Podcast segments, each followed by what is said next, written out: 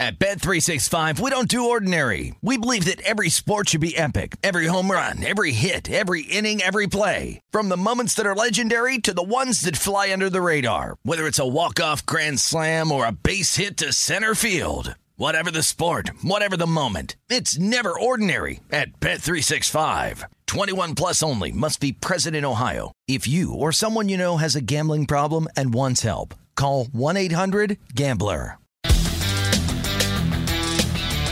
A warm and friendly hello, welcome to lovely Las Vegas for Coast Coast Hoops with myself, Greg Hoops Peterson, now part of the VSiN family of podcasts, and got a tremendous podcast you. In the second segment, we're going to be talking with Blake Lovell. He does a great job over there at Blue Ribbon Yearbook, the 14 that is all about SEC coverage. He also does some work with the Clutch Point Sports app, Marching to Madness podcast. List goes on and on. We're going to be talking about him, about all the carnage we saw over the weekend. Also going to be chatting with him about some of the top SEC teams, how the SEC has a lot of Final Four contenders, how really a lot of the teams out there in the SEC might be able to vie for a Final Four spot. And we're also going to be taking a look at the Big Mountain West game for today in Wyoming versus San Diego State. So that's going to be a lot of fun in the second segment. Then in the final segment, going to give you guys picks and analysis on every game on the betting board for this college basketball Monday as we hit some bank shots First things first, always do love to be able to answer your Twitter questions on this podcast. If you've got one or two ways we offer those in. First one is my Twitter timeline at JairSquarty1. Keep in mind, letters EM.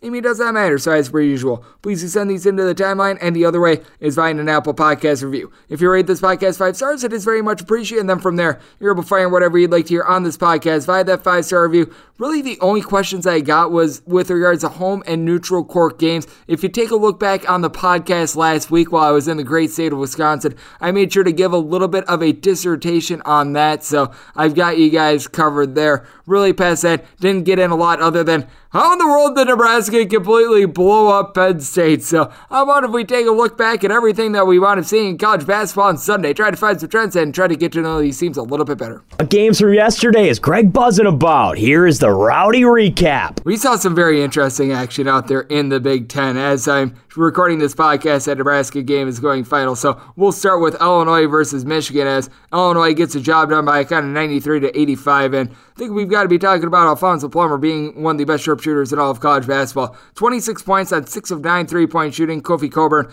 owned the paint, 27 points, 7 boards. Michigan was able to make a little bit of a run late. We've noticed that Caleb Houstan has been much better at home and went 6 of 8 from the floor for 21 points, but Problem with Michigan all year long has been that they can't guard a nosebleed right around 200th with regards to points allowed on a per possession basis. Went 22 of 25 at the free throw line, and I do think that Phil Martelli is doing a relatively solid job as the interim coach, a guy with experience, but if it weren't for the fact that Illinois went 15 of 25 at the free throw line, Michigan would have had no shot here. Illinois able to dump truck them. Maryland is all of a sudden playing some better basketball. I don't think that you can completely write this team off on a night in and night out basis because I mean this is a Maryland team that now they've been able to cover four out of their last five games. They get the job done at home against Ohio State by a count of 75 to 60, making the middle of the Big Ten all of a sudden very, very murky along with the top as well because I mean Purdue, are they the number one team? Would they, you give it to Wisconsin, Illinois, Ohio State takes a little bit of setback, so you got a lot of interest there. And for Maryland, it was really the Fatts Russell show in the second half. He was tremendous. 27 points, 6 of 10 from three point range. Maryland, they win the rebound battle by a count of 37 32. EJ Liddell had 11 points, 6 boards. He was held down in this game, on 0 of 5 from three point range. Malachi Branham, I figured that there would be a little bit of regression with him as he was shooting over 50% from three point range in true road games coming into this one. He puts up 13 in this spot. So, Maryland, they get the job done. They continue to provide you with some value.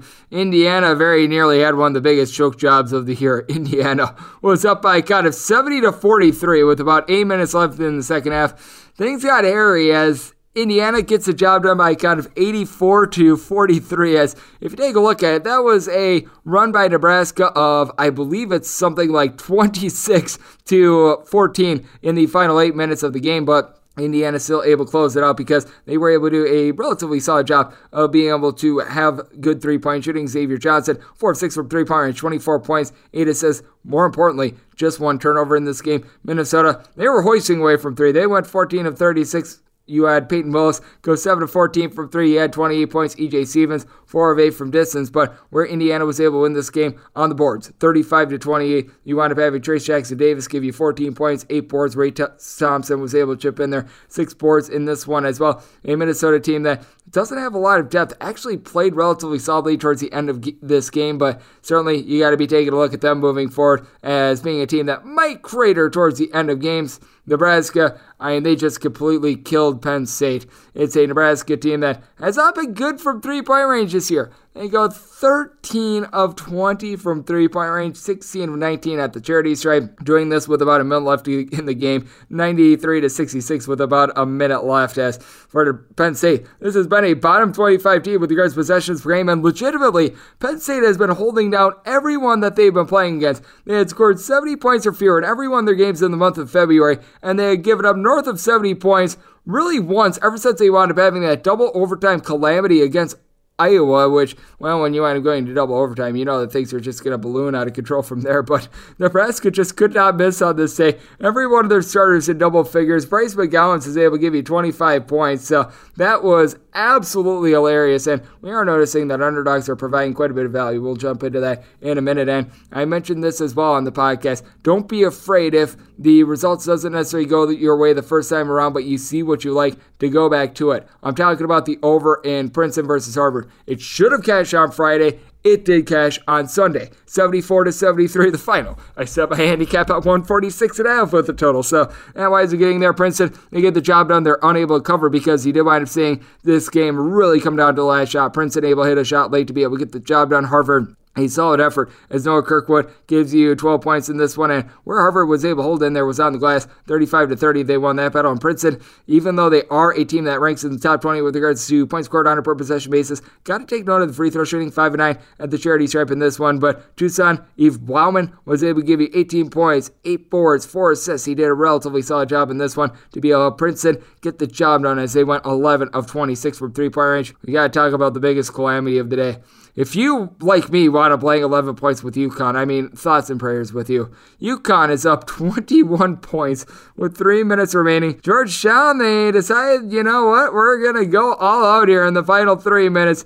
86 to 77, the final. I know that there were a lot of people that were talking about is this thing fixed? If it was fixed, and I'm pretty sure that it was not, but if it were, there will be an investigation on it. There are a lot of powers out there that make sure these games are not fixed. So if you're having questions about it, don't worry. There will be people investigating it to make sure that there was no foul play. And if you've watched Georgetown games, you'll know that this is a team that they wind up falling down like 15 points with 30 seconds to go. That's just the way that Patrick Ewing is playing things out. You wind up having Aminu Mohammed go 12 of 16 at the free throw line for Georgetown and well, Georgetown got bludgeoned on the glass 35 to 25 as Georgetown only wound up having nine turnovers in this game for UConn. They went 11 of 20 from three point range. RJ Cole had 18 points. Darius Martin was able to chip in their 14 boards. A solid win for UConn, but if you, like me, want to blame the points, boy, oh boy, that was an issue. Montana, no issues here. They take down Montana State by a count of 80 to 74 in a relative pick'em game. Montana's a team that you want to note if they do wind up being able to get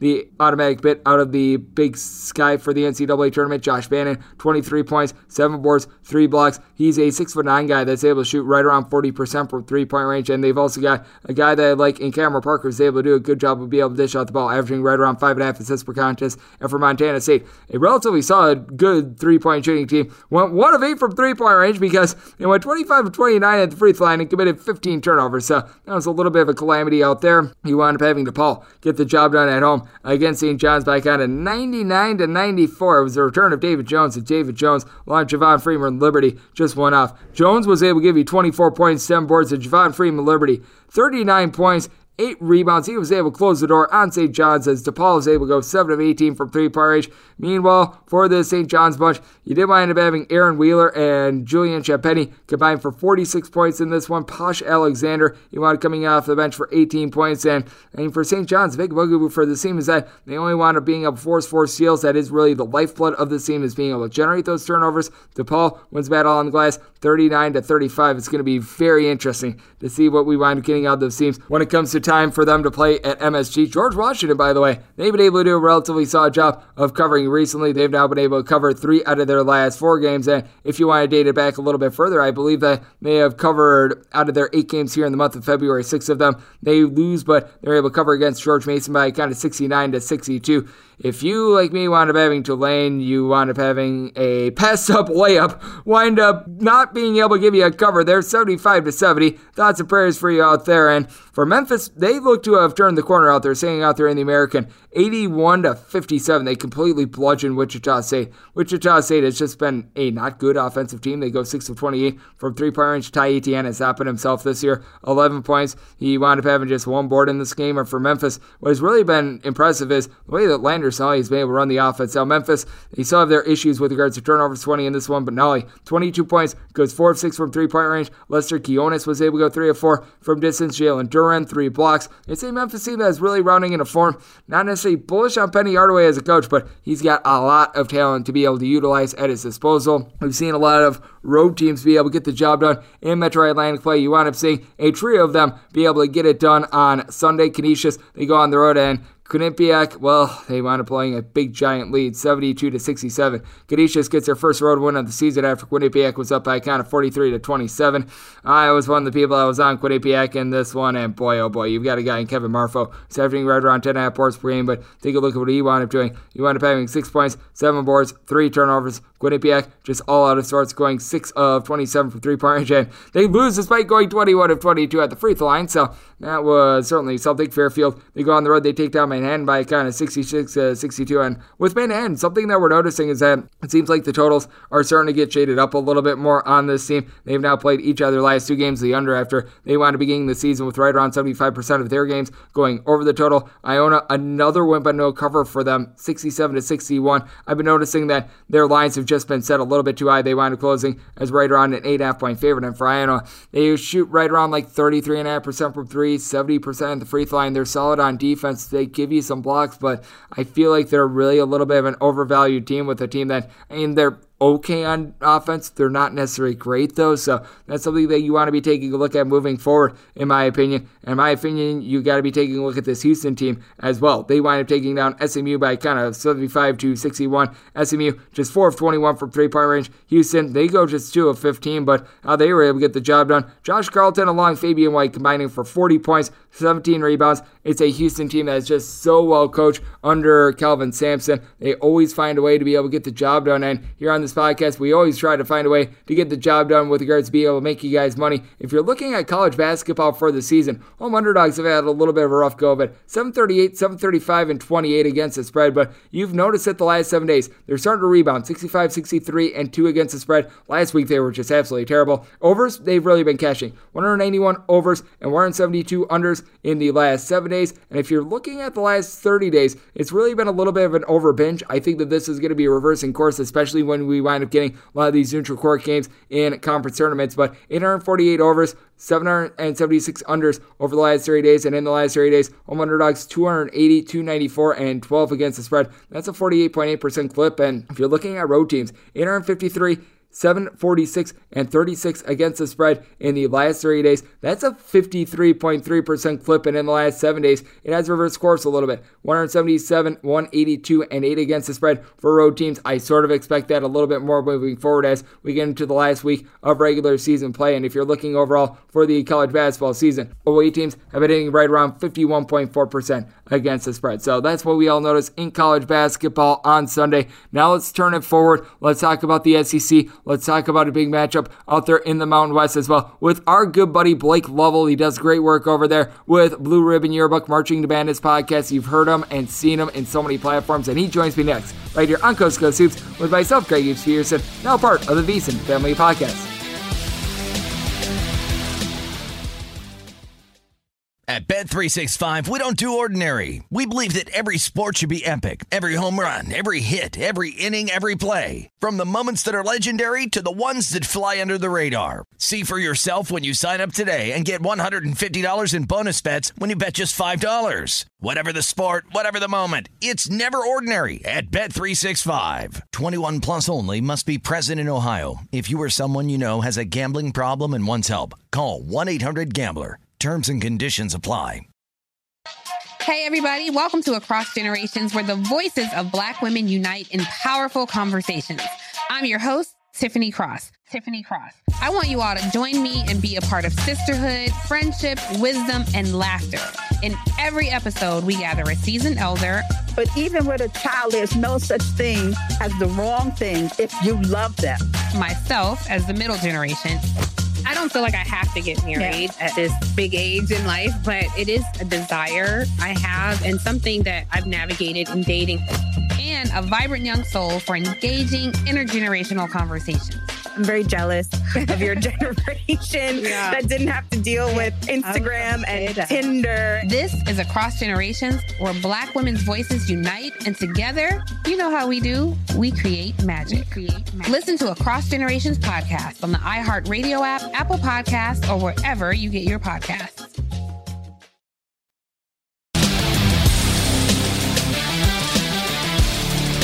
And we're back here in lovely Las Vegas for Coast Coast Hoops with myself, Greg Hoops and now part of the VSiN Family Podcast. And it is great to be joined by our guest, as it is Blake Lovell who's joining me. You're able to catch him in a wide variety of places. The Marching to Madness podcast. He does the Locked On SEC podcast. You're able to catch him over there at the 14, covering all things SEC. He's done some work over there with places like Clutch Point Sports app, Heat Check CBB. List goes on and on. To be able to follow Blake Lovell on Twitter, that is at his Twitter handle. The Blake Lovell, L O V E L L, is that last name. And Blake, it is always great to have you aboard. Thank you. Yeah, always enjoy it, Greg. Thanks for having me. It is always great to have you aboard. And Blake, let's touch on the big thing from the weekend. And well, we don't have to scour very far from this one.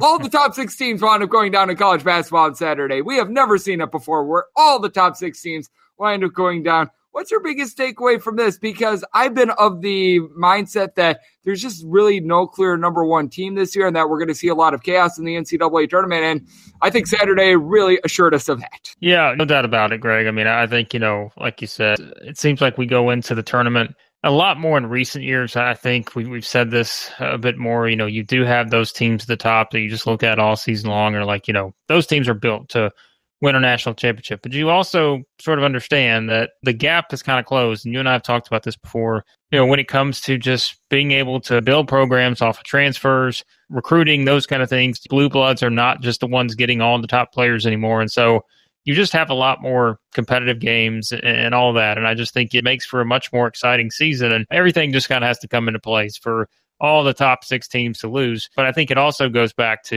you know, we always talk about the home court advantage in college basketball. You know, it's been just so different, especially going back to last year, right? Where it's just like you can't, it's so hard to factor those kind of things in given the circumstances. But now, that things are back in full swing, it's just sort of like, man, here comes like the home court advantage. And we see for any of these teams, you know, when you have to go on the road, it's always going to be a challenge because more often than not, and I'd say a, a very large percentage, you're going to get the best shot from whoever you're playing on the road. And we saw that, you know, with a lot of these teams and we've seen that all year long, but it is something that I think offers a lot more intrigue now when you try to look ahead and figure out, okay, how is this tournament going to play out?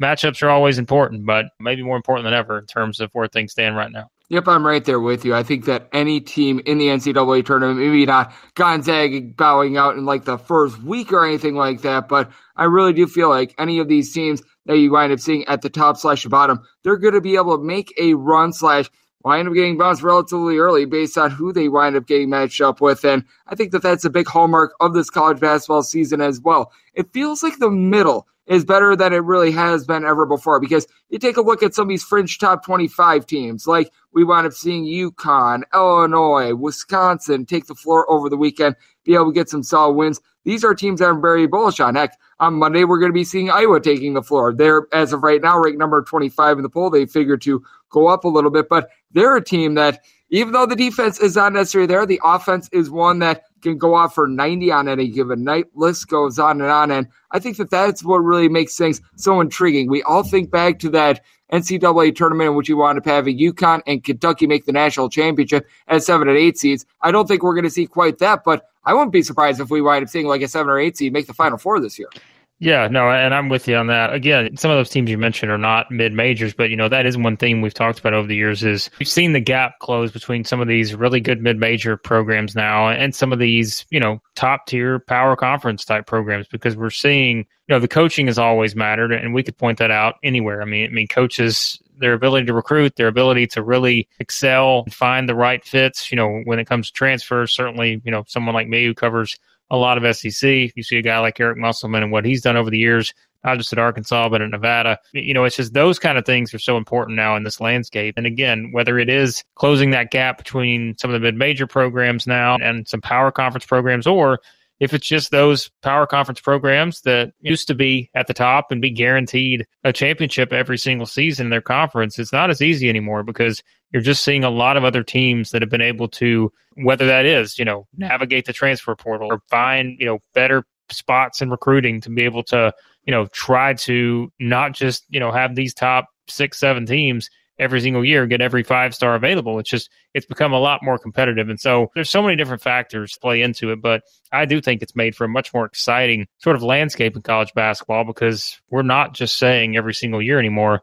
Well, you know, you know it's going to be Duke, you know it's going to be Carolina, you know it's going to be Kentucky and Kansas, and yes, all these teams, you know, Kansas and Kentucky are two of the top teams in the country this year, but still, you know, Duke's right there with them. But it's like there are a lot more teams that we've seen kind of make that jump, whether it is, you know, an Arizona back to where they used to be, whether it's an Auburn, teams like that. Texas Tech, we know, has become sort of a traditional power now. Mark Adams has cannot let that go after Chris Beard left. So it's just very exciting. So, yeah, I think that's going to be an absolutely terrific NCAA tournament this year. And to your point, and you just take a look at the Mountain West and all that they've been able to do, and that has been impressive as we do have Blake Lovell joining me on the podcast. We'll touch on the SEC in a minute, but I'm so glad that you brought that up because I was intending to upon touching upon this as well. With regards to Monday in college basketball, we've got a couple good games. We've got Baylor versus Texas Tech. You've got a couple other Big 12 games. You've got the ACC battle between Syracuse and North Carolina. But the game I really think is the best one on the card is the San Diego State versus Wyoming game.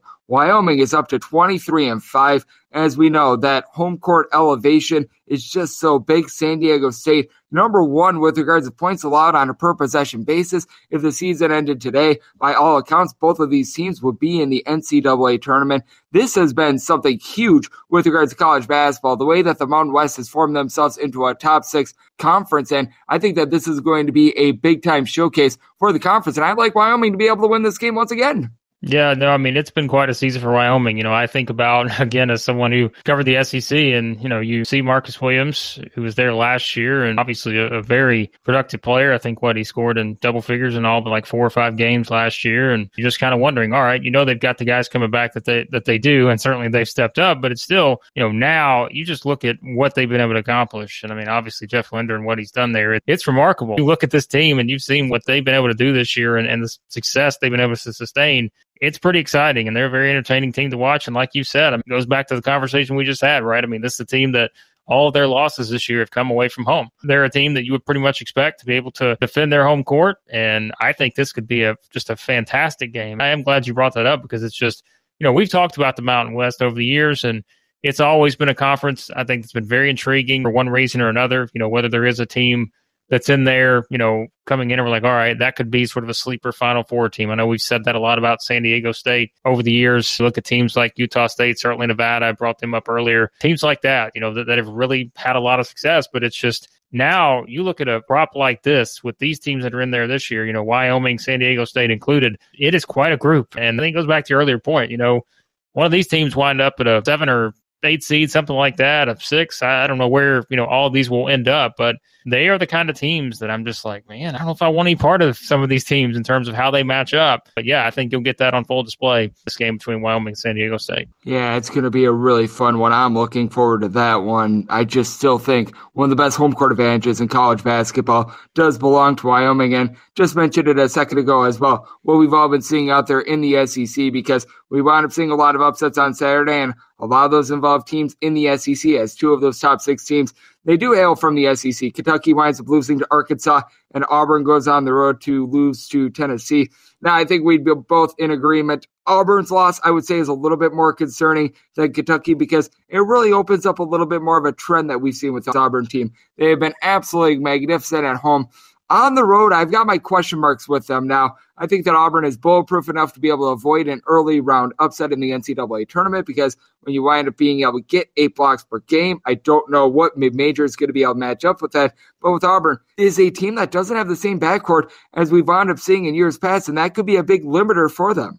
Yeah, that's the one thing. Funny, someone brought that up to me probably about a month, month and a half ago when they're just cruising and they really show no signs of slowing down. And someone had kind of said, you know, their shot selection with their guards at times can be a little iffy. And I'm thinking, yeah, but, you know, maybe that's just a product of kind of Bruce Pearl's system. And, and I do think there is still something to that. You know, we said the same thing at times about Jared Harper and Bryce Brown and, and those kind of guys too in recent seasons. But this team just for starters, they don't shoot it as well from outside. I think we all understand that because it is sort of a different team that's built in a way that we really haven't seen many Bruce Pearl teams built over the years, you know, around two guys that are six foot 10 or taller. But yet, you know, these are two lottery pick type players. And it's just kind of flipped how we perceive what Auburn can do on the offensive side because they can just do so many things inside the perimeter that they don't necessarily have to do that from outside. But as we always know, too, Greg, it's like, well, if you're a good shooting team, typically you're probably going to shoot better at home. There have been some outliers we've talked about over the years, but I mean, typically you're going to shoot better at home. But this is still a team that,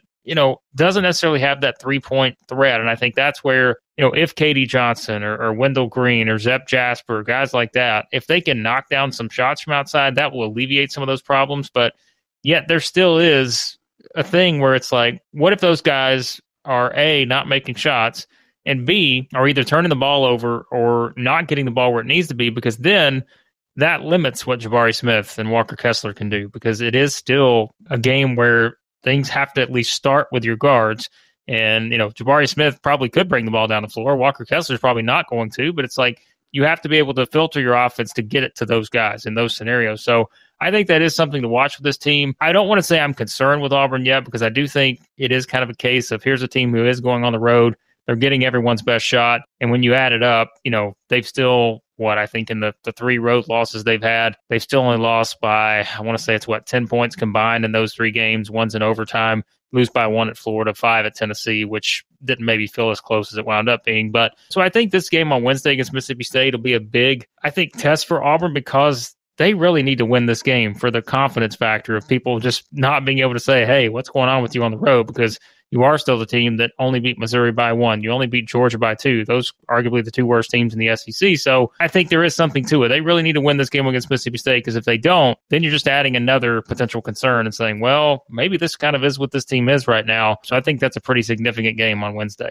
Yep, I totally agree with you. I do think that being able to take down Mississippi State is going to be huge as well because if they're able to get that win, their last game is against South Carolina. So you've got to figure that they're most likely going to be able to get the one seed for the yep. SEC tournament if they are able to close out that game. So it is certainly worth bearing. And the other top six team that wound up losing out there in the SEC, I don't have as many concerns about. That'd be Kentucky. They wind up losing to an Arkansas team that has now won 13 out of their last 14 games. So if you're looking at hottest teams in college basketball right now, they certainly, if they aren't in the top two, they aren't far from it. They have been playing some amazing basketball. And for Kentucky, you could clearly tell that Ty Ty Washington, Sahvir Wheeler, they weren't necessarily at 100%. More importantly for myself, Ty Ty Washington was 100% on that last shot to be able to cover the spread. So I was very happy about that one. So shout out Ty Ty Washington. I owe you a nice beverage when you are 21 and come out to Las Vegas. But with that said, it certainly is a Kentucky team that I still think that they've got all the goods to be able to make a deep run.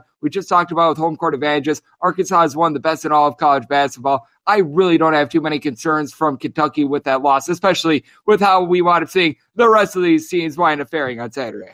Yeah, and you know it does go back to the home court thing. You know, I put the stat out on Twitter where these top four SEC teams are 63 and one at home this season. Just remarkable when you think about that. And we talk about the advantage of having that home court and those kind of things. I mean, for these teams all to lose just one game combined at home to this point in the season, Arkansas lost that game to Vanderbilt at home by one. That was back in early January before they sort of turned the corners. I don't really have a lot of concerns with Kentucky. I mean, I guess my one concern would be, you know, Ty Ty Washington and Wheeler, like you said, they played a lot of minutes in this game.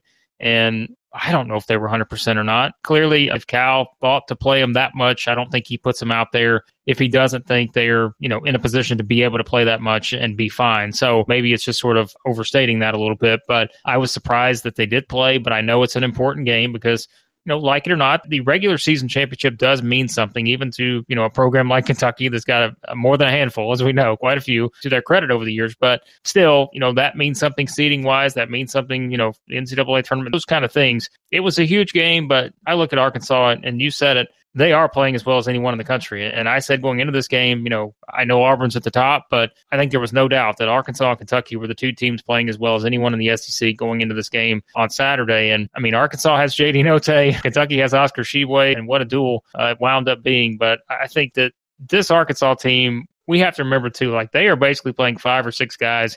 I know Kamani Johnson, Chris Lykes those guys come in and give them you know, five, eight minutes somewhere in there just to kind of give these other guys a breather. But this group, they are battling. And when you do have what JD Notae's done, Jaylin Williams has been one of the best big men, I think, in the country over the past month or so as well. I tell you, Greg, I would not be surprised if we get to the end of the regular season and let's say, you know, Arkansas makes a run to the championship or something in the tournament. I don't even think I'd be surprised if we get to that point and all of a sudden we're saying, is Arkansas maybe the team that can go the furthest in the SEC? And I'm counting Kentucky into that as well. I think Kentucky may wind up being that team, and that's not a slight to Auburn or Tennessee or anyone like that. It's going to be a close race, I think, between those four teams. But I think Arkansas absolutely is in that category now, and, and we would not have said that a month and a half ago. We would have been much more looking at Auburn and Kentucky and Tennessee, but Arkansas absolutely belongs, and they proved it with how they play. Yep, I'm right there with you. Arkansas has really been able to take off, and and I just take a look at the entirety of the SEC, and I would say the I'll call it one through seven in this conference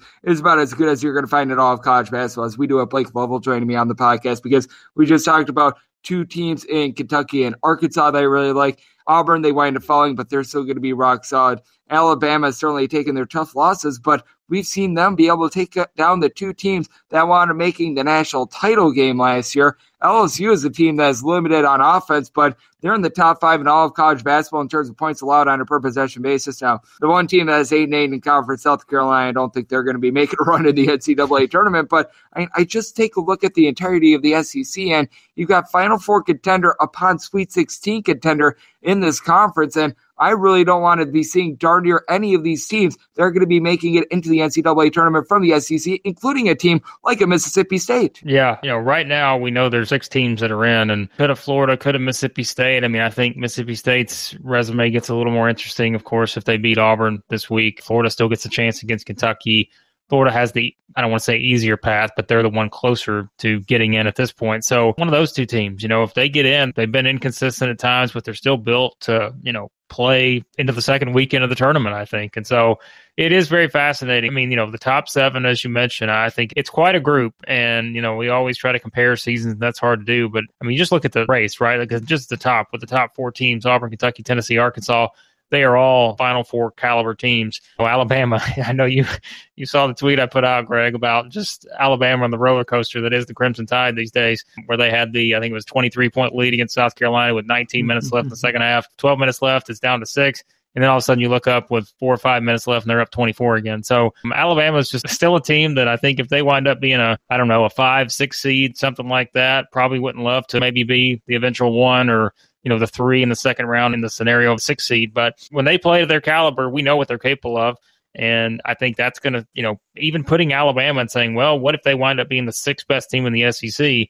Well, the sixth best team in the SEC would still have wins over Gonzaga, mm-hmm. Houston, Tennessee, LSU, Baylor, Arkansas, when you think about that, it's pretty remarkable to know that that could wind up being the sixth best team in the league. Yep, I'm right there with you. It's been so intriguing to take a look at the SEC all season long, and I think that it's going to be a terrific conference tournament into NCAA tournament as well. And Blake, I know you're going to be there every step of the way, taking a look at that and so much more. You do just great work in general taking a look at college basketball from a wide variety of lenses. You're over there with Blue Ribbon Yearbook, doing a terrific job year in and year out for them as well. So love the good people at home. Know they're able to follow you on social media and just everything that you got going on in general. Yeah, I always appreciate it, Greg. Uh, like you said, uh, southeastern14.com. That's all of our SEC stuff. We have, you know, daily SEC basketball videos going up. That'll probably expand to daily, as in the Greg Peterson daily of seven days a week versus five once the tournament starts. So, yeah, you can check that out at southeastern14.com and then Blue Ribbon yearbook.com. Again, I know it's the end of the season, but we are going to actually bring back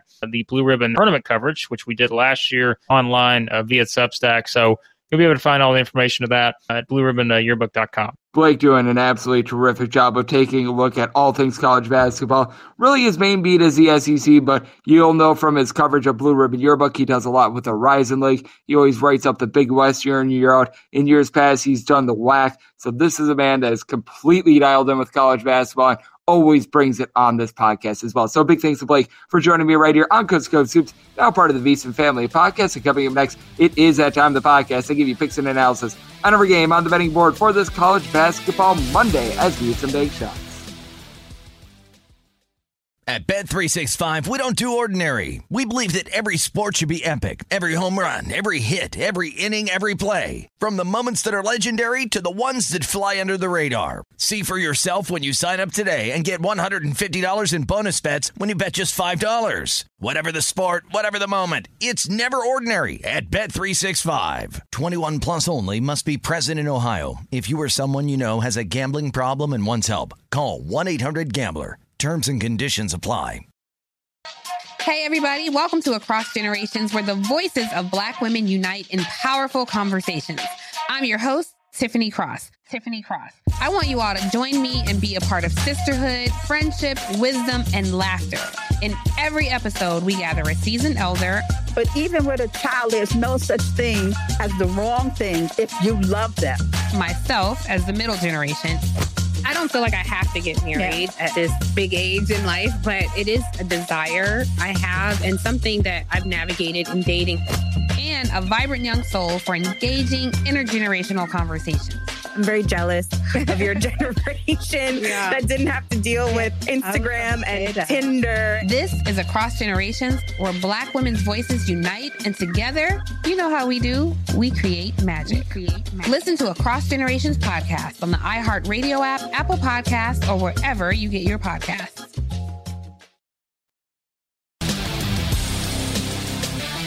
We're back here in lovely Las Vegas for Coast to with myself, Craig Hoops and now part of the VSiN family of podcasts. It is always a pleasure to get Blake Lovell on the podcast. He does absolutely terrific work covering all things SEC. Does a great job with his work every single year at Blue Ribbon Yearbook. You've heard him on the podcast quite a few times. Guy delivers every single time. So a big thanks to him for joining me in the last segment. Now it is that time of the podcast. I give you picks and analysis on every game on the betting board for this college basketball Monday as we hit some bank shots. Most financial establishments close at a certain time, but not here. It is time for a side and total on every game on today's betting board bank shots. Do note that, as per usual, any changes that are made to these plays will be listed up on my Twitter feed at Jones41. We're going to be going in Las Vegas rotation order. This is where we go with the games with three digits on the rotation first, then the games with six digits are at the bottom. Games that are going to be at the bottom involve teams out there in the Northeast Conference, the MEAC, and the SWAC. Typically, just the smaller conferences, those are put at the bottom. From there, it's in time order. So that's sort of the order that you've got there. And the reason why I wind up going in this order is because when you wind up coming out to lovely Las Vegas, instead of saying, oh, I want to bet on Syracuse, for instance, you would instead give their rotation number of 861. So let's get started with that Syracuse game. 861 862 is first up on the board. North Carolina playing host to Syracuse. Syracuse is a seven point dog in your draw this game, and we're between 156 and 157. I did wind up setting this total at a 154 and a half. Now, you got a pair of teams that they aren't doing necessarily a great job on defense, but I think North Carolina holding teams to one and none possessions is actually going to be big. North Carolina, in terms of defensive rebound rate, they rank in the top 10 in all of college basketball because you do have Armando Bacot, who's able to give you 16 and a half points, 12 and a half boards. So if Syracuse is not hitting their threes, they're not going to be getting a second chance in this game because opponents they grab a rebound on fewer than 20% of their misses. Meanwhile, you've also got Brady Manek, who's able to give you 14 points. He's shooting 38.5% from three. And you take a look at it, Caleb Love, Brady Manek, along with RJ Davis, these three guys, they combine to be able to give you about 43 ish points per game. They all shoot between 38.5 and 40% from three point range. Love and Davis have been able to combine for seven assists, both shoot over 80% at the free throw line. So, I mean, it's an efficient UNC offense. They shoot 76.5% at the free throw line. They turn the ball over 12 times per game, and they're going up against the Syracuse team that they've been relatively okay at being a pickpocket. They give you right around 7.2 steals per game, but The big thing for the team is that now they're without Jesse Edwards. So they were running a five man rotation to start with. Now they're trying to find who's going to be that next man. They wound up giving a few more minutes in that game against Duke to Benny Williams, and he legitimately looked solid. He wound up having 14 points and six boards after he had scored, I think, a grand total of something like 12 points in the previous games for the calendar year of 2022. So that's very intriguing. You do have Jimmy Boeheim, who's able to give you 13.5 points, six boards per game, and Cole Swider has similar numbers. Both of these guys shoot between 38 and 39% from three. Joe Girard is able to get to the charity stripe. He and Buddy Boeheim combined to shoot 89% at the free throw line. Girard four assists, 13.5 points per game. But Buddy Boeheim gives you 19 points per game. But I mean, that is it for Syracuse. They're in the bottom half of all of college basketball with regards to guarding the three point arc. I do think that North Carolina is going to be able to do an okay job in this game just because Syracuse, they don't have a lot of bodies in general. I could see Syracuse wearing down a lot in a lot of these games late. And you take a look at Syracuse, in games that have wrapped up in regulation, they've been held to 72 points or fewer in now three of their last four. If you look just in regulation only, so you take out the overtime session in that Georgia Tech game, that's another one as well. North Carolina's actually been playing a little bit better on defense. They've given up 74 points or fewer now, five out of their last six games. So I do think that North Carolina can do a good job of being able to hone in on the Syracuse team. Want to lay up to eight and a half here with North Carolina, so I'm laying the points. Set this total at 154 and a half. I think you're going to get quite a bit of scoring, but at the same time, I think that Syracuse wears down late. So I'm going to be taking a look at the under and North Carolina laying the points. 863, 864 on the betting board. Hofstra is going to be playing to Charleston. College of Charleston is a five to five and a half point dog. Your total is 160. Semi total at 161 and a half. Charleston has just been able to get their tempo in every game that they played this season. They are number two in the country with regards to possessions per game. Meanwhile, got a Hofstra team that they play at a little bit more of a brisk tempo. They're a little bit above the top 100 with regards to total possessions per game. And, well, you got a pair of teams that they're not necessarily doing the most terrific job on defense. With regards points allowed on a per possession basis, you got Charleston right around 140th. Hofstra, they've been able to do a relatively solid job with regards to their offense. They rank in the top 50 with regards points scored on a per possession basis, but they also rank outside the top 200 with regards points allowed on a per possession basis. But for Hofstra, what I think is going to be big for this team is Abayomi Iyiola, someone who's been able to give you right around 7.7 boards per game. You take a look at Charleston, and with regards to offensive rebound rate, they're in the top 15 in all of college basketball. They do get a rebound on over 30% of their misses. Big reason why Demetrius Underwood, 11.5 points, seven boards, 3.7 assists per game as a little bit of a six foot four Joker player that gives you 2.2 steals per game. And Charleston does generate right around eight steals per contest, but Hofstra, they do a great job of being able to take care of the ball. With regards to turnovers on a per possession basis, they rank in the top 20 in all of college basketball. You do have a Charleston team that they themselves commit right around 15 ish turnovers per contest, so that is going to be a little bit of an issue. It's a Hofstra team that they have legitimately actually been a little bit worse on defense at home than on the road, but you do have a bunch of guys out there in the backcourt that are able to contribute. Darlinstone Dubar, Zach Cooks, Jalen Ray. They'll give you between 12.1 and 13.5 points per contest. Dubar shoots right around 35% from three. Ray shoots 41% from distance at 86% of the free throw line. And Strada has been able to shoot 94% of the free throw line. He has been shooting since the middle of January, north of 40% from three point range. Has been absolutely remarkable to watch him be able to perform for this team and just doesn't turn the ball over. Two assists or fewer in each of the team's last five games. Hofstra, an incredibly efficient offense. Charleston, a team that they do a solid job of being able to put the ball in the basket themselves. I did think that you're going to get a high scoring game. First time around, it was 76 to 73 with Hofstra going 8 of 25 from three point range and Charleston 9 of 35 from distance. Both of these teams should be a little bit warmer. Set this at a 161 and a half. So I'm looking over Hofstra, one of the best free throw shooting teams in all of college basketball, shooting as a collective 80%. So I'm going to be willing to lay it with them, laying 7.5 because I do think that they get the job done late at the free throw line. So laying the points and taking a look at the over. 865, 866 on the betting board. UMass hits the road to face off against Fordham. Fordham's a 2 to 2.5 point favorite. Total on scheme is anywhere between 139 and a half and 140. I think that the wrong team is favored because you've got a Fordham team that's all sorts of banged up. And at full health, I like this Fordham team. The problem is with Fordham, you're right now without your two top guards, Antonio Day Jr. along Darius Quisenberry. Both of these guys have been out really since the beginning of the month of February. These two guys contribute for 34 points, five and a half assists, and three steals per contest. Chuba Ohams does a great job down low, 14 points, right around 11 and a half rebounds per game. But now you're looking at Kyle Rose having to do a lot with the offense. I mean, he's been solid recently. He's given you a combined 16 points in the last two games, but You're looking at a Fordham team that it's just bare bones, and they're having to go up against a UMass team that has Noah Fernandes, who's been able to give you 14 points. He shoots it well from three point range, is able to give out five and a half assists per contest. It's a Fordham team that on defense they've been relatively solid. And I do think that they're going to shoot better than the four of 30 from three point range that they did against Davidson a couple days ago. That was not terrific, but Josh Colon Navarro is someone that has been able to step up a little bit more for Fordham, but I don't know what he's going to be able to contribute in this game. He's been so hit or miss recently. You take a look at the last six games for this team 6, 15, 20, 5, 15, and 6 points. He is all or nothing with regards to this lineup. You've been looking for other guys like a Patrick Kelly to be able to step up. He's averaging 3 points, 2 rebounds per game. He's been getting 15 plus minutes each of the last few contests. And then you've got a UMass team that you don't necessarily have a lot down low. Trent Buttrick, he's been able to give you right around 11 points, 6 boards per game, but is able to shoot 36% from 3. UMass is a team that they rank in the top 50 with regards points scored on a per possession basis, also in the bottom 35 with regards points allowed on a per possession basis. You do have a Fordham team that overall for the year they rank in the top 100 with regards to possessions per game. They've had to throttle down with the injuries though. Though I did wind up setting the total at a 143 and If you've got a UMass team that they play at a relatively brisk pace, I think that they're going to be able to take advantage of a Fordham team that other than Chuba Ohams, are really without every one of their main pieces. So I did wind up setting the total at a 143 and a half. I'm willing to go over. And with UMass, I think that they should be the favorite in this spot, especially with uh, Kelly, CJ, and Rich Kelly combined to be able to give you 25 points per game. Rich is shooting darn near 50% from three point range. I should be able to get the job done here for a UMass team that just has more depth in general. Taking UMass on the money line, and I'm going to be taking a look at this total over 867, 868 is the DK Nation pick. You got San Diego State hitting the road to face off against Wyoming.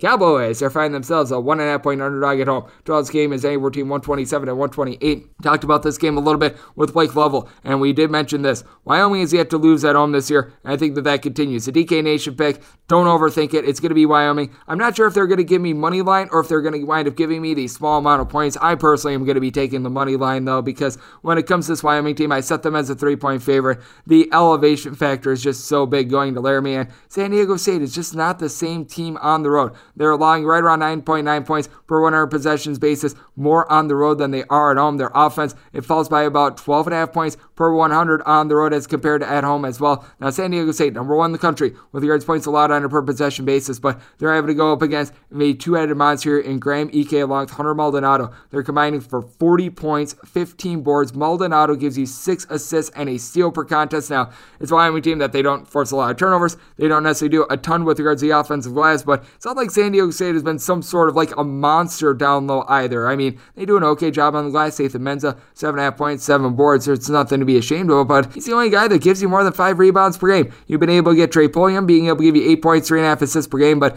he is the only guy other than Matt Bradley that gives you more than eight points per game. Bradley has been terrific, 16 and a half points, five boards, shoots 42% from three, and really since the beginning of the month of December because he wound up having a rough month of November. He's been shooting right around 45% from three point range. So I mean, he's been terrific with that regard. But you're going to need someone like a Chad Baker Mazara to be able to step up. Six foot seven Joker player that has been able to shoot 52% from three point range on the road. But having to go to elevation, I just think is another animal. You've got someone like a Drake Jeffries who's been tremendous for Wyoming in elevation, shooting 50% from three, 79% at the free throw line, 12.5 points per game in this team's home games. Wyoming does not turn the ball over, 10.9 turnovers per game. Once again, they don't force a lot of turnovers, but having guys like Xavier DuSell be able to know their role, to be able to help out Maldonado and Ike, I think is going to be enough for Wyoming to be able to get the job done. Wyoming is a team that, with regards to points scored on a per possession basis, right around 16 and a half more at home per 100 rather than on the road. Home court advantage is big in this one. I think Wyoming is going to be able to utilize it, get the job done. I'm taking Wyoming in this spot, and I do. I'm saying the total at a 129. Wyoming is a team that they do a solid job at the free throw line late in games. They shoot right around 73% of the free throw line. I do think that it's going to be a tight one in San Diego State. They shoot right around 69.5% at the charity stripe. So I'm looking over, and the, the DK Nation pick is going to be Wyoming on the spread slash to money line. 869, 870 on the betting board. Iowa is going to be playing against the Northwestern. Northwestern is a 10 to 10.5 point underdog, and your total on this game is 152. I want him setting it at 155 and a half. You've got an Iowa team that ranks in the top five with regards to points scored on a per possession basis. They are not afraid to gun it, and with this Northwestern team, they actually play at a top 150 pace as well. Not necessarily super fast, but certainly a little bit more brisk. Boo Buie has done a great job of being able to facilitate a Northwestern offense that has been efficient. Both of these teams rank in the top five in all of college basketball in terms of fewest turnovers on a per possession basis. Northwestern Northwestern's able to give you right around seven steals per game. Iowa more in the neighborhood of eight. So I do think that Iowa going to be a little bit better at being able to force a few turnovers, but I think you get a relatively clean game here. Boo Buie, who I mentioned, mentioned earlier. 14.5 points, 4.5 assists. He's been able to shoot 81% at the charity stripe. Northwestern as well, they shoot 34.5% from three. And I think is going to keep Northwestern live in this game is I don't know if he winds up winning this battle, but I think that Pete Nance is actually going to be able to do a relatively solid job against Keegan Murray. He's 6'10. He gives you 15 points, 6.5 boards, shoots 44% from three overall. On the road, he shot 48.5% from three point range. You take a look at Keegan Murray, one of the top players in all of college basketball, 23 points, 8 boards, shooting 36% from three at home. That goes more like 38.5% from distance. He's able to give you a right around a steal and a half and two blocks per contest. And you've got Jordan Bohannon, who's just been in E-check mode whenever he's been at home. Overall for the year, averaging 11 points per game, shooting 93% the free throw line when he is in Iowa City. He's been able to do a good job recently. He's been able to get the team double figures in now each of the team's last six games. So he has certainly been able to fire on all cylinders. Wound up having that big 30 point game a few weeks ago against Maryland. And then you take a look at someone like Patrick McCaffery, 10.5 points, four boards. He shoots in the mid 30s from three point range. Iowa, they shoot 75.5% at the charity stripe. Got a pair of teams that they do rank outside the top 100 with regards to points allowed on a per possession basis. So I do think that points are going to be a plenty, but I do think that because Pete Nance does a relatively solid job of being able to match up on Murray, that's going to keep Northwestern at bay in this one. Said I was a nine point favorite. They're a solid team at home, and I think that they get the job done. I think double figures is a little bit too high, so I'm willing to take the points. Made this total 155 and a half as well, so going over. 871, 872 on the betting board. Kansas State hits the road phase off against Texas Tech. Red Raiders find themselves a 12 and a half point favorite, and your total on this game is anywhere between 132 and a half and 133. I do like this Texas Tech team. I think that they should be able to get the job done, but I think we've gone a little bit too far with this line. Set it at an 11 and a half with Kansas State. You do have a guy Nigel Pack who's really able to take over a game. 18 points per game, shoots 44% from three point range, and on the road still shoots also 40% from three, and in true road games has shot for 16.7 points per game, so has been solid there. Mark Smith is a good Swiss Army knife guy at 6'4", 12.3 points, 6.5 boards, shoots right around 38.5% from three point range in true road games, has really been a consistent performer for this team as he has been able to drop double figures in every one of the team's games ever since the SEC Big 12 Challenge. So he has been a very good performer with that regard, and for that matter, he's given the team 8 plus rebounds in every one of those contests as well. Markquis Nowell is a guy that's able to give you 5 assists, right around 2.5 turnovers per contest. Not a guy that necessarily shoots it great from three point range at 31.5%, but Still gives you 12.5 points per game. And then for Texas Tech, just a team which a whole is greater than the sum of its parts. With regards to points allowed on a per possession basis, this is a top 10 team in all of college basketball. They do a good job of being able to pickpocket as well. This is a team that they generate 8.5 steals per contest. Now that you've got Terrence Shannon out there and firing on all cylinders, it is very good for the team. Shannon has been able to give you 11 points per contest, but it is a little bit deceiving in that he was limited in a lot of his games. Early has been a little bit more pedestrian here in recent games, but I do think that having Kevin McCullar back is going to be able to help out as well. Kevin McCullar has been limited in the last few games that he's been able to return. I expect his minutes allotment to be a little bit higher, but even while being limited, he just does a wide variety of things 10 points, 3 assists, 5 boards. Bryson Williams has been able to give you 14 points per game, shooting 44% from 3. Texas Tech has their limitations on offense. They turn the ball over 14 times per game. They shoot right around 70%. The free throw line, 31.5% from three point range. You know, but able to have guys like Davion Warren, Kevin Obanor, Adonis Arms. I'll give you between 8.5, 9.5 ish points per game. So they've all been relatively solid. And I do think that Texas Tech gets the job done. But what I think is going to be about, about Kansas State in this one is that they've been dealing with a couple of injuries, most notably to Selton Miguel. He's now back to the fold. He's able to give this team four and a half boards, seven and a half points per game, and I think that he's going to have a relatively solid performance in. But I think it's going to be a relatively low scoring game. Did wind up making Texas Tech 11 half, so I'm going to be willing to take the points. Did wind up setting the total at a 126 half. Got a pair of teams that they don't necessarily play super slow, but really hang their hat on defense. So looking at the under, and I'm going to be looking to take the points. 873, 874 on the betting board. Baylor is going to be in the face off against Texas. Texas is back in a relatively tight spread between a pick 'em to a one point underdog. Totals anywhere between 135 and a half and 136 with Baylor. I did wind up making them a two and a half point underdog. Baylor looked very good in their performance against Kansas a couple days ago, but losing Jonathan Tchamwa Tchatchoua, I think is going to take its toll. A guy that has been leading the team with eight and a half points, seven boards per game. He is out for the year. Flo Thamba is still relatively solid. We've seen that come to the forefront here in the last few games. And Jeremy Shane, I think, really goes under the radar as well. Nine points, six boards per game, shoots in the low 30s from three point range, has some versatility. But with Baylor, you've been without LJ Cryer in the last few games. If he does wind up playing in this game, he's going to be relatively limited. So even if he does wind up going, I'm not going to adjust my numbers at all because he wound up playing a little bit limited a few weeks ago, and you can tell that he just was not himself. The big key here is James Akinjo being able to take care of the ball. This is a guy that has been turning the ball over right around 3.1 times per contest. If James Akinjo doesn't turn the ball over, this is a Baylor team that's going to be very lethal. But with that said, he's had three plus turnovers in three of the last four games. When he's winding up doing doing a good job of being able to take care of the ball. This is a team that could be very dangerous. The last time they wound up playing against Texas, he had two turnovers, 15 points, 7 assists. It was Baylor who got the job done in that game by a count of 80 to 63. Now, Texas has been dealing with a couple of things as well. Tre Mitchell has been sort of in and out of the lineup because he's been dealing with some mental health issues, I believe. Hopefully, I'm not mistaken with that regard, but with him on the fold, it means that you're going to be seeing a lot more Christian Bishop, and he's been solid. He's been able to give you right around six and a half points, five and a half boards per game. You take a look at him recently, he's been able to give the team six plus boards in three of the team's last four games, and for that matter, nine blocks in the last three contests. The big thing for Texas is just being able to get their backcourt to fire on all cylinders. Marcus Carr, Andrew Jones, Lon Courtney, Ramey, these three guys are able to combine for about 31 points per contest. They all shoot between 32 and 34.5% from three point range. You've been having a couple pedestrian performances recently out of someone like Dylan Disu, but Timmy Allen, I think, is going to be able to take over, especially with Jonathan Tchamwa Tchatchoua,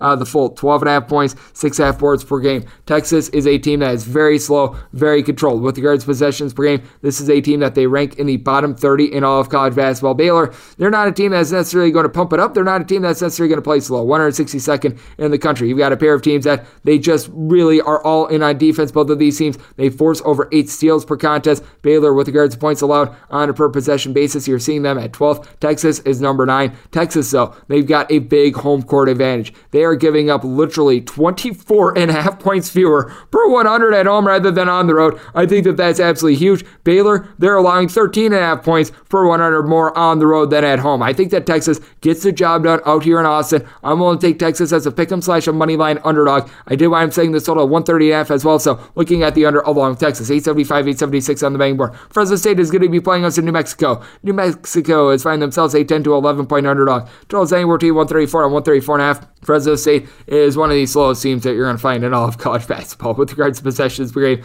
I mean, it's almost laughable what you're going to be getting here because out of the 358 D1 teams, Fresno State clocks in at 356. And then you take a look at the flip side for this New Mexico team. Among your 358 D1 teams, they rank in the top 40. So, I mean, you've really got a battle of the tortoise and the hare here. But with that said, New Mexico has been one of your better cover teams. They've been able to cover right around two thirds of their contests. And I think that they're going to be able to win this one as well. I set this line at nine. You do have Fresno State having Orlando Robinson, a seven footer that's able to pop threes, and it's just been absolutely a showstopper all season long. He's a guy that's able to give you right around 17 to 18 points per game. He gives you eight rebounds per game. He's also been able to give you right around three assists per game. But Jamal Mashburn Jr., coupled with Jalen House, have been terrific out there in the backcourt for this New Mexico team. They combine to be able to give you 34 and a half points, six and a half assists. House is able to give you 2.1 steals per game. House is also able to shoot 88% at the free throw line. New Mexico's collective, they shoot 74.5% of the charity stripe, and despite playing at a breakneck pace, they only turn the ball over 11 and a half times per game. So that is a very good mark now. Fresno State, the first time they wound playing against New Mexico, they went to the pit. They were able to get a 65 to 60 win in that contest. Fresno State clearly got their tempo. New Mexico only took 55 shots.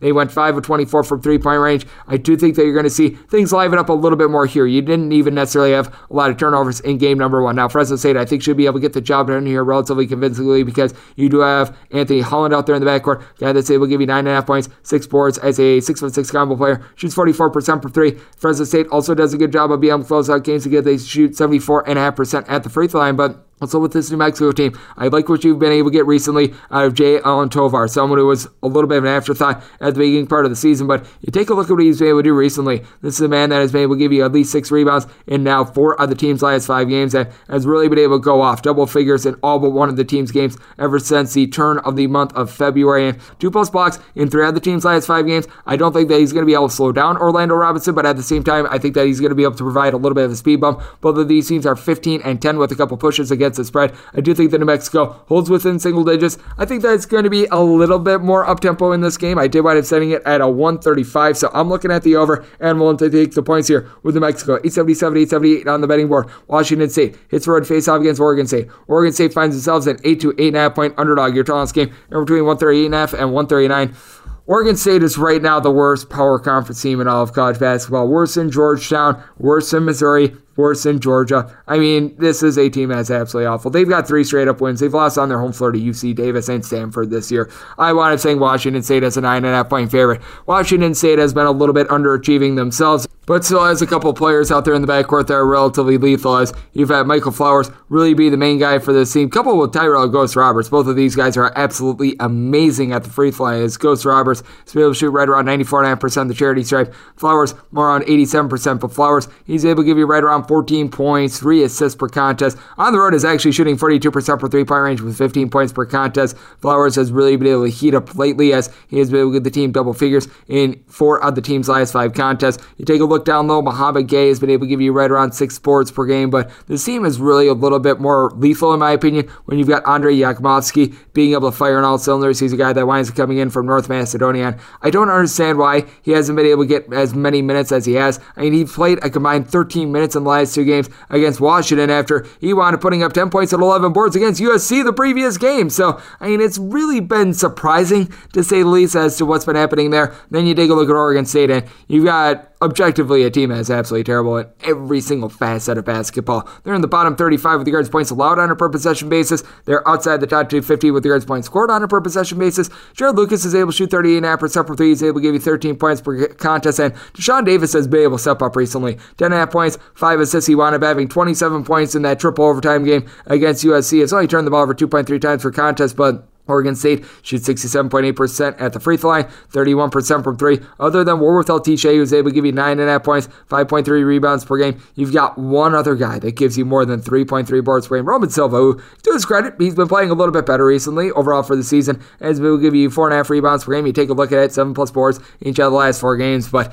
you got a lot of deficiencies there. You've got a Washington State team that they've got a little bit of depth. You were expecting a little bit more out of guys like Efe Abogidi, who's been able to give you seven five and a half rebounds per game. Noah Williams, 10 points. Hasn't necessarily been able to take off this year, but I have a lot more faith in them than I do in Oregon State. I am willing to lay it here with Washington State. Set them as a 9.5 point favorite. Anything of single digits is a take here. Do I'm saying the total at a 134.5. You got an Oregon State team that is very inefficient on defense, but Washington outside the top two throwing with regards to possessions per game and legitimately playing at a top 35 clip with regards to points allowed on a per possession basis. So looking under, and I'm to lay here with Washington State. This is the last game on the normal Las Vegas betting board before we get the extra games. We've got 879, 880, Washington playing goes to UCLA. UCLA 10 to 10 and a half point favorite, and your total on this game is 139 and a half. Washington is in the top 50 with regards to possessions per game. Now, I will say this for Washington overall. They've been inconsistent with their defense with regards points allowed on a per possession basis. They are 162, but at home, they're giving up 17.1 points fewer per 100 rather than on the road. You take a look at UCLA, though. This is a team that they're just absolutely bearing down. 20th in the country with regards points allowed on a per possession basis. Once again,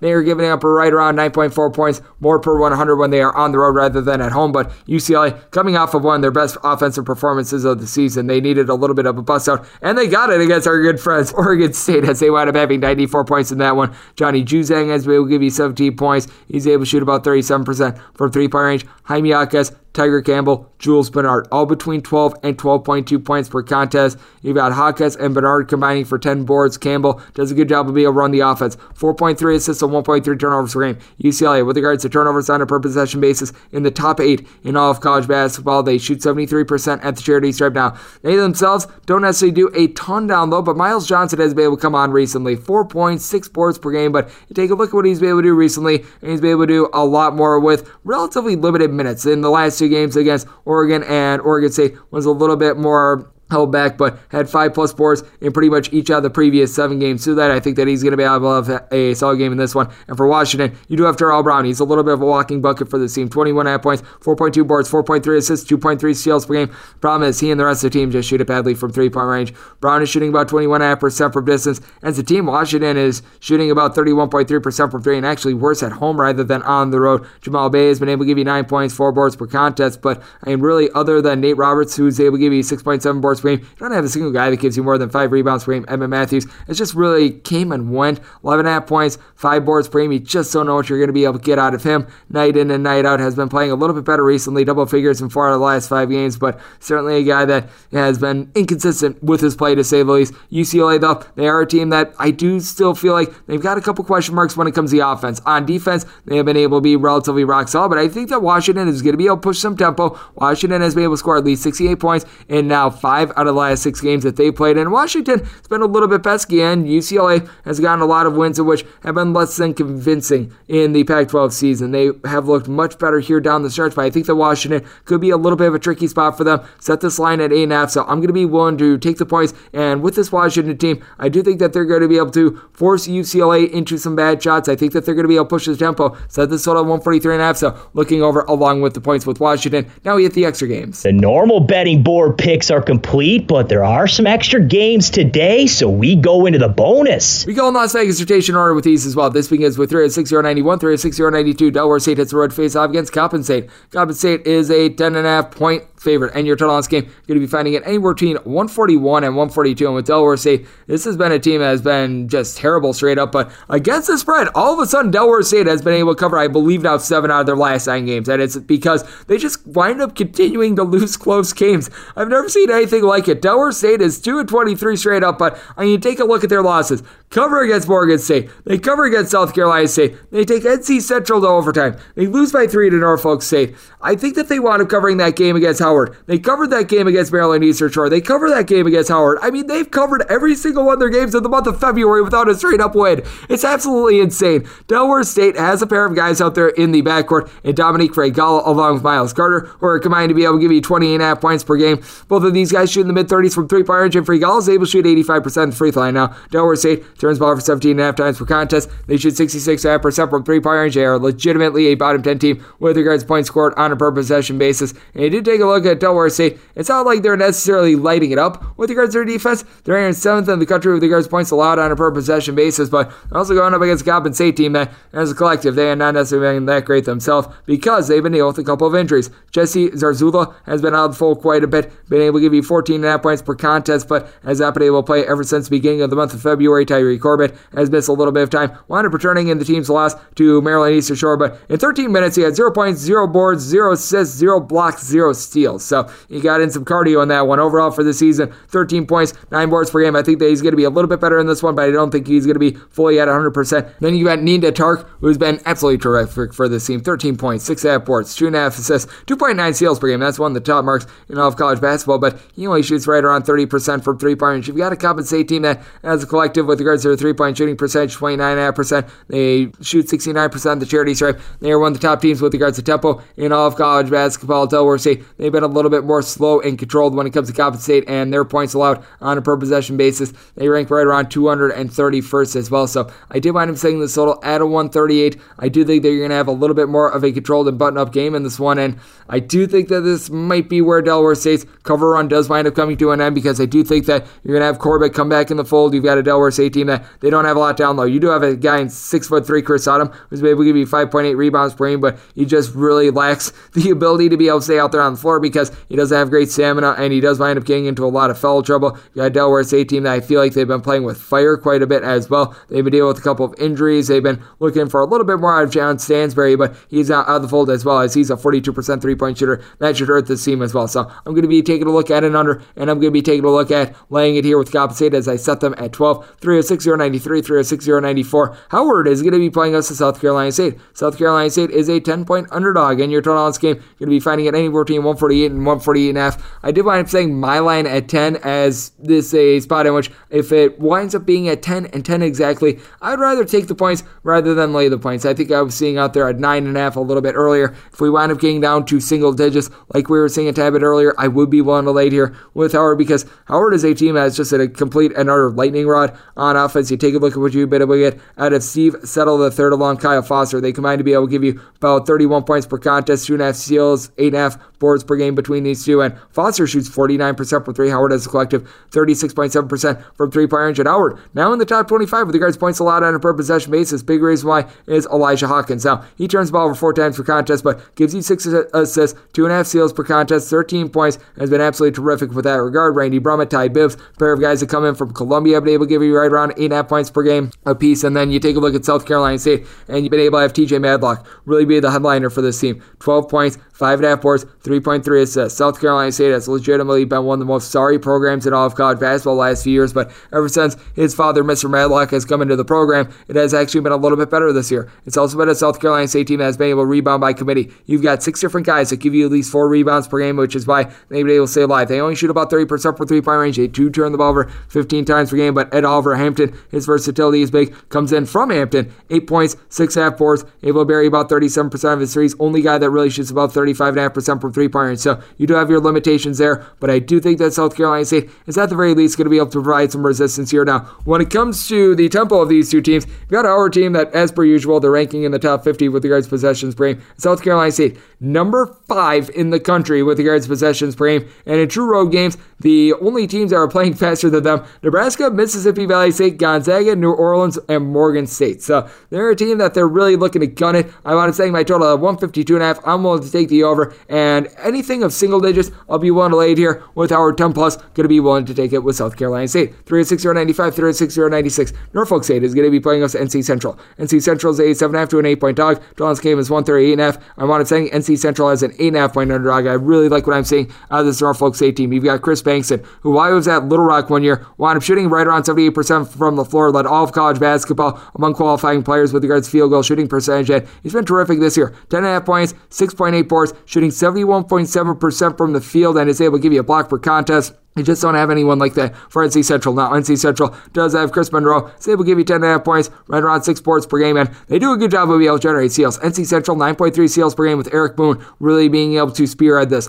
9 points, 4 boards. He's been able to give you 4 assists, 2.6 steals per game. NC Central, they're another team that is playing at a very unexpectedly fast tempo. This is typically a team that they hang their hat a little bit more on defense, but you take a look at NC Central with regards to possessions per game. This is a team that they rank in the top 50, so they've been looking to gun it a little bit more. Norfolk State, they're always a team that they play a little bit faster. They're clocking in right around 67th with regards to possessions per game. But with this Norfolk State team, I absolutely love what I've been able to see on defense out of this team because MEAC, typically you don't get a lot of defense out there, but with regards to points allowed on a per possession basis, Norfolk State, they rank 44th. They allow right around 7.2 points fewer per 100 at home rather than on the road. NC Central has been actually better on the road with their defense than at home. So it leads to a little bit of an interesting circumstance here, which I did wind up reflecting with my total of a 140 and a half. I just think that you're going to have a couple too many possessions to be able to get in under in this spot, but I do like what I'm seeing out of both of them. Then you take a look at the main scores for NC Central. You've got Justin Wright along with Randy Miller Jr. They combine to be able to give you about 24 and a half points per game. You've got Wright, who's been able to shoot about 42.5% from three point range, but for Norfolk State, I think is going to be able to set them over the top, which you've been able to get out of Joe Bryant Jr.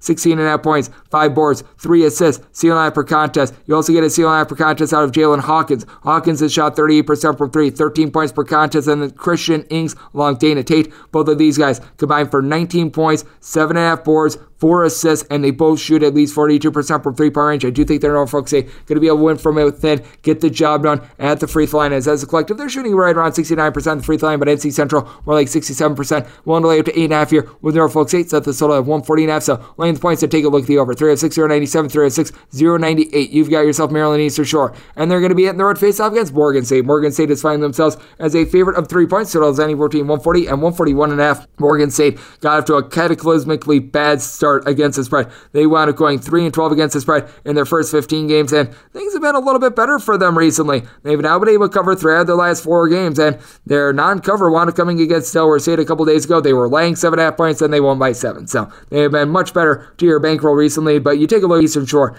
13 6 1 against the spread. Problem is, a lot of these games have been on tighter spreads. Maryland Eastern Shore has been able to hold up at the point of attack on defense, giving up 70 points or fewer in four out of their last five games. But now they have to go up against Morgan State team that they are just gunning it. 76 plus points in three of their last four games. They are number one in all of college basketball with regards to possessions per game. They do have a guy in De'Torrion Ware who I think is starting to find it a little bit more. Guy that last year was able to average right around 20 points per game in MEAC play, has been able to give the team 15 plus points in two out of the last three contests, has been able to give you multiple assists in four of their last five games, as well as been able to cut down on the turnovers. Seems to be dealing with a little bit of an ailment, has been on a little bit of a minutes restriction the last few games, but with him on a minutes restriction, they've had Malik Miller returned to the fold, and he has looked absolutely terrific. Been able to give the team 11 plus points in four of the last five contests, nine plus boards in four of those games as well. Guy that's really able to hold it down down low as a six foot four do it all player that's also able to give you seal and a half per contest. Morgan State is able to generate eight and a half seals per game, but you take a look at the shore, they're able to give you right around 10 seals per contest. Nathaniel Pollard is able to do a good job being able to give you right around six half boards, nine points per game. But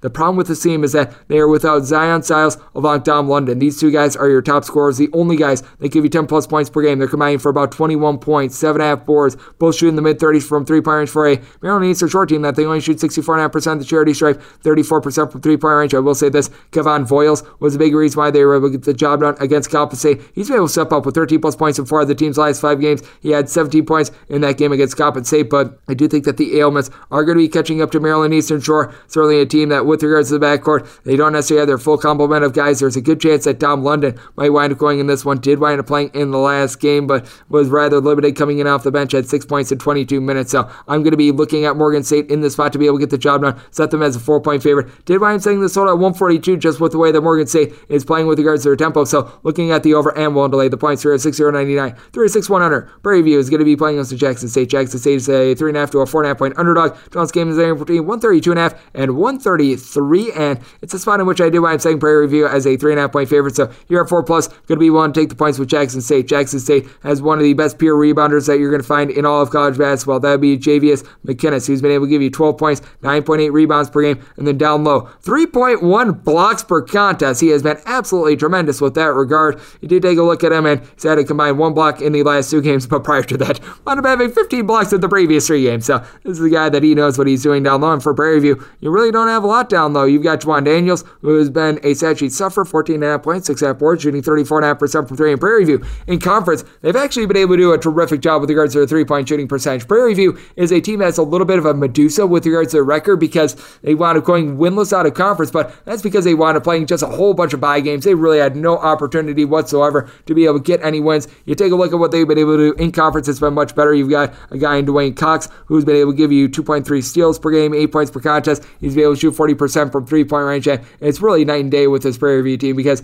I mean, overall for the season, they shoot 35% from three point range, but in conference, 39.2% from three point range. They are a team that they still turn the ball over a lot. 17.4 turnovers per game in conference, right around 17.4 overall for the season, but they do a good job of being able to generate swipes. They've been able to generate right around 8.5 steals per contest, but that's actually went down in conference. They've been a little bit better on the glass. Madrick Bell is able to give you 6 points, 4.5 boards per game, but Jackson State having McKinnis should be able to keep this team at bay. Gabe Watson has been out for the entirety of the season. That's hurt them, but gotta love the North Texas transfer in Terrence Lewis II. This is someone that has been able to step up in a big way for this bunch. He has been able to give the team at least nine points at every one of their games ever since January 31st. A guy that has been able to give the team eight plus rebounds and now five out of the team's last six games is able to generate a couple steals per game as well. This is a Jackson State team that they don't necessarily do as good of a job of pickpocketing as Prairie View, but at the same time, you do have some very capable guards for this team, and that's going to be big because these guys really don't put the ball in the basket from deep. They shoot 30% from 3, 62.5% at the charity stripe. They turn the ball over 13 and a half times per game, but ranking the top are with regards to points allowed on a per possession basis. That should be able to keep them live in this game. I wind up saying Jackson State as a three and a half point dog, so I'm going to be willing to take the points. Jackson State has done a great job of being able to slow games down all season long. Prairie View, they're one of the least efficient offenses in all of college basketball, so I wind up saying this total 131 and a half. Diving under and taking the points with Jackson State. 306 101, 306 102. You got Bethune Cookman hitting the road face off against Grambling. Grambling is going to be finding themselves a home favorite of anywhere between six and a half and seven points in your Charles game, and between 134 and 134 and a half with Bethune Cookman. They've been able to do a good job of being able to play a slow and controlled sideline. Having back Kevin Davis after he wound up missing pretty much all of non-conference play has been very important for the team as well. He has been absolutely terrific down low. He's been able to give you 14 points, seven and a half boards, a little bit over a seal per contest, and it's a Bethune-Cookman team that they've got a lot of good Swiss Army knife pieces. You've got someone that like in Demani McEntire who just hasn't been able to give you a lot of scoring in general, 4.6 points per game. So a lot of people look at him as a little bit of an afterthought, but a little bit over four rebounds. He gives you 2.4 steals per game, dishes out two assists, just makes winning plays for this team. Team. You take a look at Reggie Theus and what he's been able to do with Bethune Cookman. I think it's been rather admirable. You take a look at Grambling, and they're a team that they don't necessarily do a great job of being able to take care of the ball. 14 and a half turnovers per game. Now, you got Cam Christian shooting 43% from three, 82% of the charity stripe. He's been able to splash in there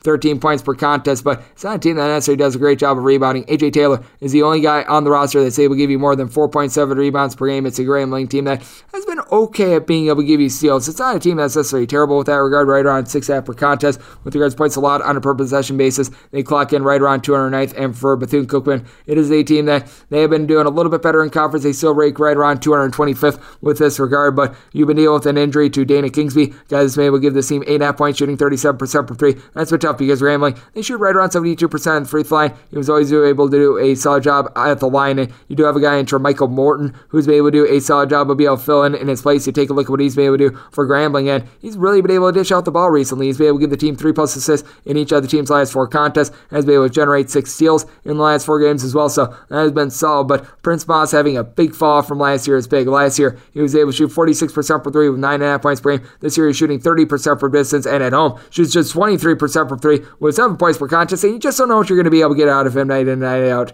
Last five games, 4, 7, 10, 0, and 16 points. I have a little bit more faith here in Bethune Cookman and what you're able to get out of Joe French. 15 and a half points. He's been able to shoot from three point range 43.5%, 89% at the free throw line. On the road, he shoots 96% at the free throw line. I think that Bethune Cookman is going to do a rather solid job in this game. I set this line at 5, so I'm going to be willing to take 6 after 7 here with Bethune Cookman. I think that I'm going to get a slow and controlled tempo in this game. Set this total 131 diving under and taking the points 306, 103, 306, 104. Texas Southern is going to be playing against Alcorn State. Alcorn State, a 5.5 to a 6 point underdog. Totals anywhere between 133 and 134. Set Texas Southern as a 7 point favorite. Texas Southern does leave quite a bit of something to be desired with regards to just some of their offense in general. They're a team that, with regards to points scored on a per possession basis, they do rank in the bottom 100 in all, of college basketball. But you do take a look at what you've been able to get down low for this team, and it's been absolutely terrific. As with this Texas Southern bunch, you do wind bringing in a guy that wound up getting starts on a Final Four team in Brison Gresham from Houston, and he's been able to give you 6.7 points, 6.8 boards. He's able to chip in there a block and a half per contest. You do take a look at this team in conference, and they've been a little bit better with their three point shooting percentage, right around 33% from three after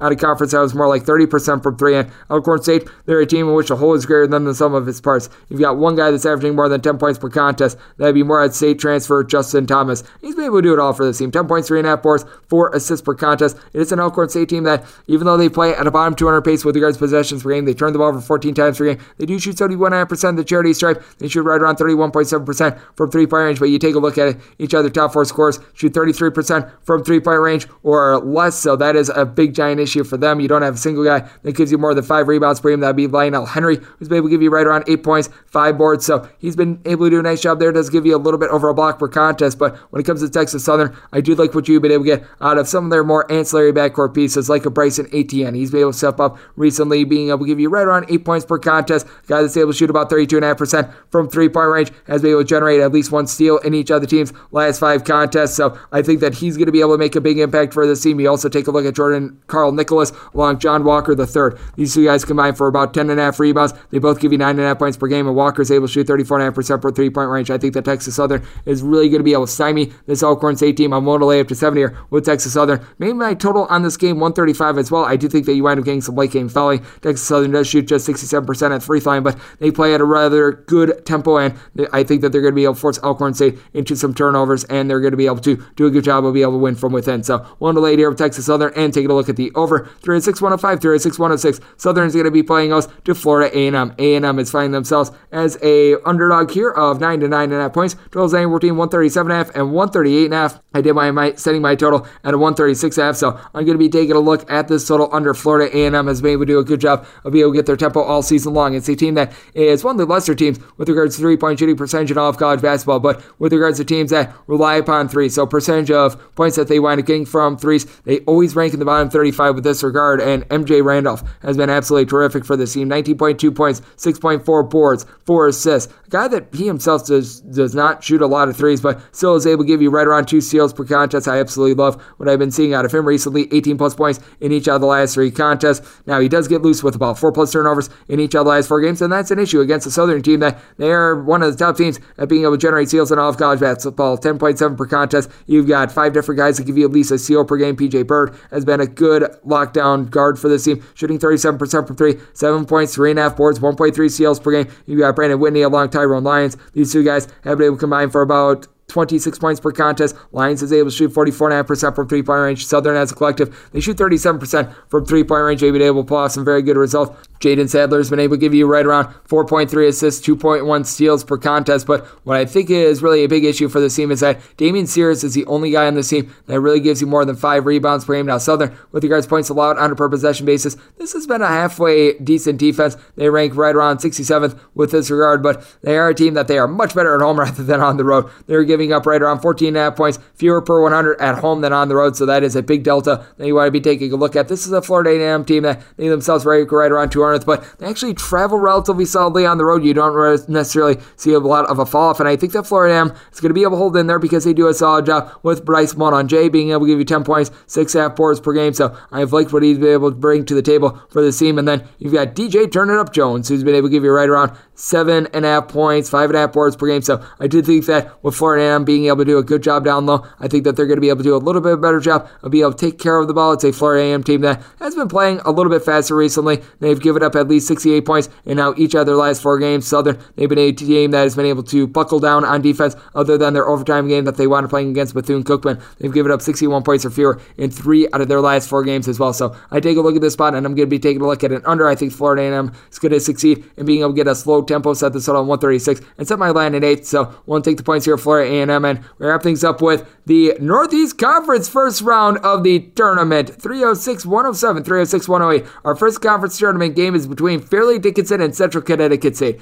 Central Connecticut State, a three and a half point underdog. Draw game is saying for team 136 half and 137. Set Fairleigh Dickinson as a two and a half point favorite. I'm willing to take the points here with Central Connecticut State. I like the way that Patrick Sellers has been able to coach up this team. They don't necessarily have a bunch of star power, but you do have a guy that I like in Nigel Scantlebury. He has been in the backcourt giving this team 13 points, three boards, three and a half assists per game. A guy that overall shoots 41% from three point range, and it is going to be a true road game. He shoots right around 38.5% from three point range on the road. You've had Andre Snoddy do a good job down low, eight points, seven boards per game. That's going to be big against a Fairleigh Dickinson team that they've got one guy that gives you more than five boards per game. That'd be Anquan Hill. He's able to give you seven and a half points. He, along John Square Jr., combined to be able to give you 10 boards. Square is able to shoot 44% from three, but with Fairleigh Dickinson, it is a team that they're looking to play at a little bit more of a breakneck pace. They rank in the top 75 with regards to possessions per game, but in terms of points allowed on a per possession basis, Fairleigh Dickinson is objectively terrible. They are 339th in all of college basketball with that regard now. It's not like Central Connecticut State is necessarily burning down the hatches or anything like that, but this is a team that they rank 291st themselves, but they've actually been able to do a halfway decent job on the road. You take a look at what you've been able to get out of Devin Dunn along with Brandon Rush. These two guys combined for about 24 points per game. Dunn has been able to get her done recently. You take a look at him, and he's been able to give the team 9 plus points at each of the last three contests. Is a guy that shoots right around 31% from three point range. Rush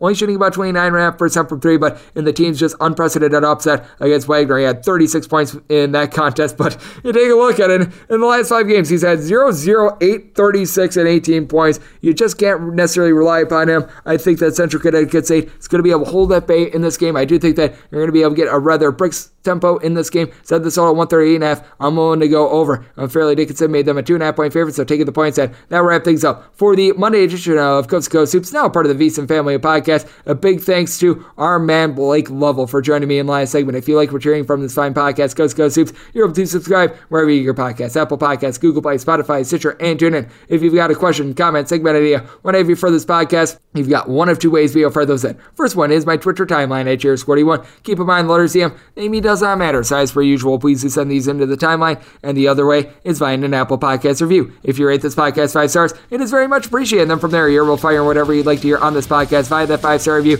Coming at you guys every single day throughout the college basketball season. And that means I'm coming at you once again tomorrow. Thank you so much for tuning in.